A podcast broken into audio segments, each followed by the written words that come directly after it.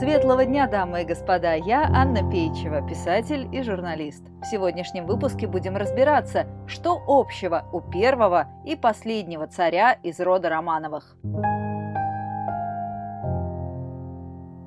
Михаила и Николая разделяет три века и множество исторических событий. С 1613 года, когда воцарился Михаил, и до 1917 когда закончилось правление Романовых, мир перевернулся с ног на голову несколько раз. Но просто удивительно, насколько Николай оказался похож на своего далекого предка. И по внешности, и по характеру, и по политическому весу, и по отношению к жизни. Вот что значит царские гены. И правда доминируют над всеми остальными незнатными генами. Судите сами. Часть первая. Напуганные мальчишки на троне. Оба наших героя получили российский престол совершенно неожиданно, причем в юном возрасте. Михаил стал царем в 16 лет, Николай в 26, что тоже совсем немного для правителя такой многотрудной страны, как Россия. Оба государя были ошарашены своим новым статусом и поначалу совершенно растерялись. Историк Карамзин про воцарение Михаила. Избрали юношу, почти отрока, удаленного от света, почти силою извлекли его из объятий матери и возвели на престол, орошенный кровью Лжедмитрия и слезами Шуйского. Сей прекрасный невинный юноша казался агнцем и жертвою, трепетал и плакал. А вот отрывок из мемуаров великого князя Александра Михайловича Романова, который был рядом с Николаем во время кончины императора Александра III. В эту минуту в первый и в последний раз в моей жизни я увидел слезы на его голубых глазах. Мы обнялись и плакали вместе.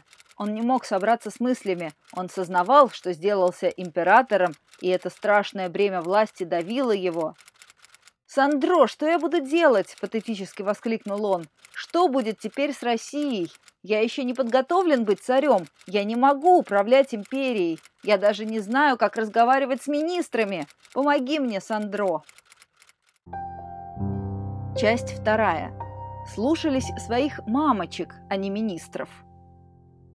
Первый и последний цари из рода Романовых были весьма подвержены чужому влиянию, особенно женскому. У Михаила была суровая мать, инокиня Марфа. По сути, именно она управляла государством на протяжении многих лет. Марфа решала, на ком можно жениться сыну, а на ком нельзя. Травила неугодных невест, отправляла их в ссылку без суда и следствия. Инокиня развела при дворе семейственность и коррупцию. Все важные посты занимали ее родственники. Вмешивалась она и в церковные дела, в частности, приговорила архимандрита Дионисия к наказанию за ересь. Николаю приходилось не легче. Его мать, императрица Мария Федоровна, в отличие от инокини Марфы, была блестящей светской львицей, однако она также хотела властвовать. Мария Федоровна действовала весьма изящно. Историк Людмила Сукина пишет – Николай обращался к ней как к человеку более опытному. 13 лет она участвовала в управлении государством, будучи помощницей и советчицей императора Александра III. Но через некоторое время ему пришлось полагаться больше на себя, так как императрица-мать стала злоупотреблять своим влиянием на сына, пытаясь за счет государственной казны оказывать материальную поддержку своим заграничным родственникам. Как-то раз Мария Федоровна попыталась взять займ из Государственного банка в размере миллиона рублей для одной из нуждающихся принцесс. При Михаиле и Николае на политические решения влияли не только матери царей, но и жены и прочие далекие и близкие родственники. Посторонние люди не могли пробиться сквозь этот стеклянный потолок. Николай вежливо выслушивал министров, специалистов в своем деле – но решение принимал только посоветовавшись с очередным дядей.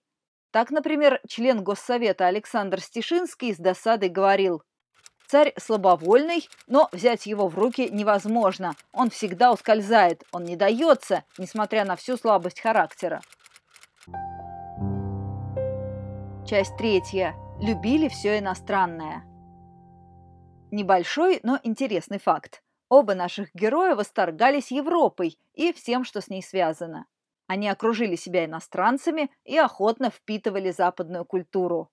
Историк Ключевский рассказывает, что царь Михаил буквально загромоздил свою комнату голландскими картинами и немецкими часами. Но это мелочи, а главное, Михаил открыл границы для иностранных специалистов. При нем за считанные годы построилась и разрослась новая немецкая слобода, уголок Западной Европы, приютившийся на восточной окраине Москвы, значительный и благоустроенный городок с прямыми широкими улицами и переулками, с красивыми деревянными домиками. Михаил лично написал приглашение магистру Лейпцигского университета Адаму Алиарию следующего содержания. Ведомо нам, великому государю, учинилось, что ты гораздо научен и навычен астрологии и географус, и небесного бегу, и землемерию, и иным многим надобным мастерствам и мудростям. А нам таков мастер годен. Тут надо отметить, что Алиарий побоялся ехать в Россию и отклонил предложение. Что касается Николая, то он и женат был на немке, и мать его была датчанкой – со своей супругой Николай разговаривал и переписывался исключительно на английском языке. Да и на улицах Петербурга в начале XX века чаще звучала иностранная речь, чем русская. В стране был благоприятный бизнес-климат, и здесь с удовольствием открывали свои представительства различные западные компании. Так, например, известный немецкий инженер Siemens активно участвовал в жизни царской семьи, в частности, сделал императрице Александре Федоровне умный гаджет – цветочный букет с кнопкой, включавший иллюминацию Кремля. Впрочем, с годами Николай начал больше интересоваться своими русскими корнями. Он даже стал негативно отзываться о Петре Великом, критиковал реформатора за любовь к Западу.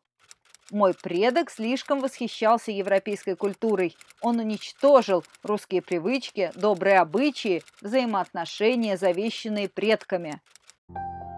Часть четвертая. Стоицизм в крови. И Михаил, и Николай были очень религиозны и относились к жизни философски, на грани с фатализмом. Может показаться, что государь без ярких эмоций – это идеальный государь, Однако история показала, что не все так просто. Михаил с юности страдал меланхолией и никогда не отличался крепким здоровьем. Он скончался в возрасте всего лишь 49 лет. По официальному заключению московских лекарей, болезнь его произошла от многого сиденья, холодного питья и меланхолии, сирич кручины. Николай даже мальчиком никогда не горячился и не терял самообладание. Позже министры называли его сфинксом. Их страшило, что никто и никогда не видел государя ни бурно гневным, ни оживленно радостным. «Да имеем ли мы дело с нормальным человеком?» – восклицали современники Николая. Генерал Дубенский писал, он отказался от российского престола, как сдал эскадрон. Историк Людмила Сукина пишет, свободное время Николай не терпел разговоров о политике. Он предпочитал беседовать о погоде, красотах природы, лошадях и игре в теннис, литературе, музыке, театре, о чем угодно, только не о важных политических делах и проблемах. Словом, в глубине души и Михаил, и Николай так до конца жизни оставались растерянными юношами, для которых внезапное восшествие на престол превратилось в непоправимую трагедию.